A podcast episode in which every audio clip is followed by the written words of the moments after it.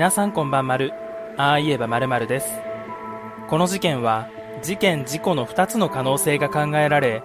事件の中でも、その日に現場で命を奪われたケース、連れ去られた後に命を奪われたケースが考えられ、事故に至っても、迷子説だけでなく、熊のような有害鳥獣から逃げるために山に登った動物説など、様々なケースが考えられます。今回はその中でも事件で連れ去られたとした前提で、生き方法の検証、現在までジーパンが見つからない理由、美咲さんは本当に友達のところに遊びに行きたかったのか、これらについて考察していきます。特に最後の項目については、これまでと全く違った見方をしているので、ぜひ最後までご視聴ください。骨などが発見された位置から前回の事件説の動画では犯人は滑落のリスクがあるため骨や服は山頂部分から投げたという風に考察しました。靴下は靴と一緒に投げればいいですがハイネック単体では遠くに投げることは難しいです。丸めて投げたとしてもどうしても途中で広がり空気抵抗ですぐに落下してしまいます。かといって広がらないように服の袖を結んでしまえば発見された時に明らかにおかしいとなる上ある程度奥まで投げ込まなければ息した後に風で山頂に戻ってきてしまう場合もあります。そうなるとこの場所から投げたとすればハイネックの中に骨を入れて投げた可能性が高いはずです。投げて落下した衝撃で骨が砕けたと考えれば服の中に骨のかけらがあったという情報とも整合性が取れます。多少地形は異なりますが、ハイネックがどれくらいの距離を投げられるのかを検証してきたので、ご覧ください。検証するのはハイネックのみと、肩甲骨に見立てた 75g の紙粘土を1つ入れた場合と、2つ入れた場合、ハイネックをできる限りまとめて、斜面に向かい、斜め35度から45度ぐらいの角度で投げてみました。条件としては、少し向かい風がある状況で行っています。ハイネックのみの場合、1投目は風で戻ってきてしまい、ほぼゼロ距離。2投目は3メートル程度とびっくりするほど飛びません。投げた服が広がった瞬間に真下に落下するといった感じでした。紙粘土を1つ入れた状態では比較的安定して飛距離を出すことができ、2つ入れればかなりの距離を投げることができました。服が広がった後も中に入っている紙粘土に引っ張られて飛距離が伸びる感じです。もっと数をこなしたかったのですが、久しぶりの全力投球ということで、腰と肩を痛めてしまいました。参考になったという方は、高評価ボタンを押していただけると救いになります。実際の現場では、谷風の影響で、もっと向かい風だったはずなので、少なくともハイネック単体では息していないと考えられます。検証時には頭にありませんでしたが、ハイネック単体でも水を含ませて投げた場合はある程度の飛距離が出せるのかもしれません。現時点ではこれが事件にどう絡んでくるかは分かりませんが何かのお役に立てたら幸いです。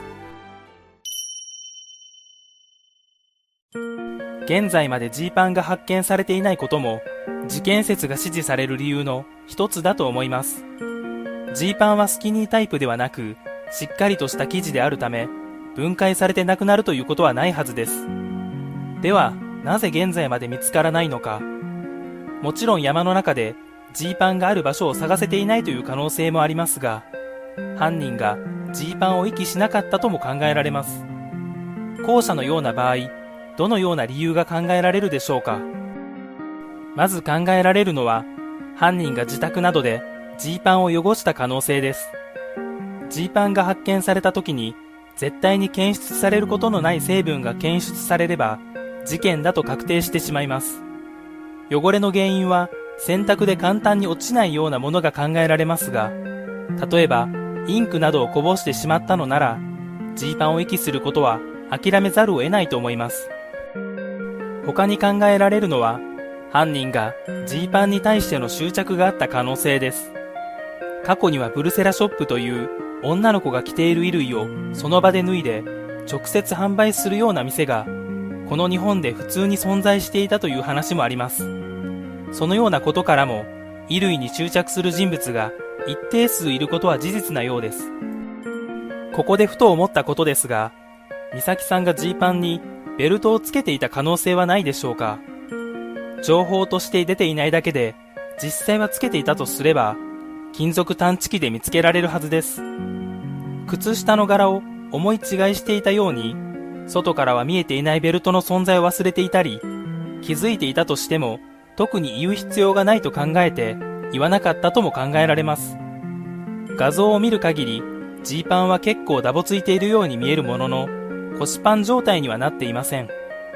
ウエストにゴムがついているタイプもありますが、成長を見越して大きめのサイズを履いて、ずってこないようにベルトをしている可能性はあるのではないかと思いました。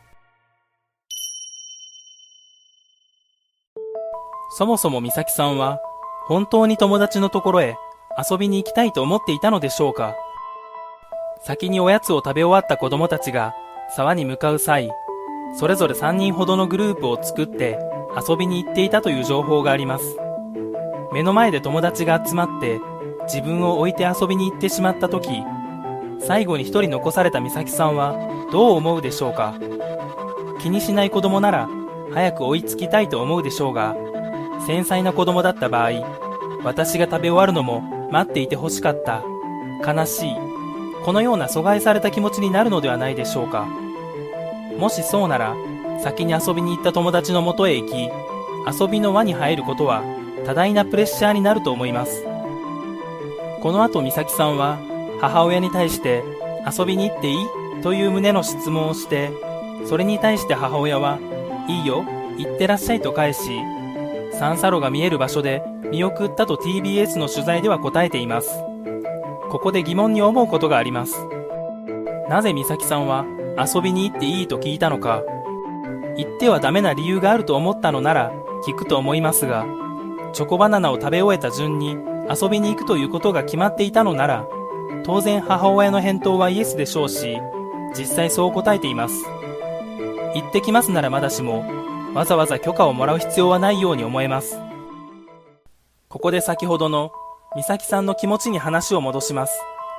もし友達の輪に入ることを諦めて、一人で何か別の行動をしようとしていたのなら、遊びに行っていいではなく、何か別の言葉だった可能性もあるのではないでしょうか。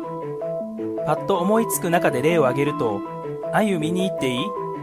仮にこのような言葉だったとしても、母親は遊びに行くと思っているので、発言を聞き間違えても無理はありません。ちなみに道志村キャンプ場では、あゆ釣りも行われており、9月ならまだシーズン中なはずです。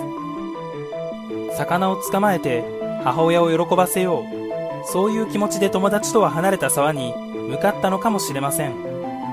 私も子供の頃、玉虫っぽい綺麗な虫を見つけて、母親にプレゼントしようと持って行ったことがあります。母親からどういう反応が返ってきたかはご想像にお任せしますが、橋の付近から沢への傾斜は比較的緩やかで、草木が茂っていない場所なら子供でも簡単に降りることができます。もし鮎を見に沢へ降り、そこで犯人と出会ってしまったとすればどうでしょうか。犯人が釣りか何かをしていて、そこに美咲さんが降りてくる。周りには誰もいない。沢の流れで音もかき消される。犯罪が起きやすい状況が出来上がってしまっています。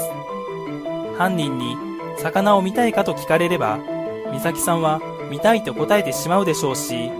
車まで連れて行くことは比較的容易にできるのではないでしょうか。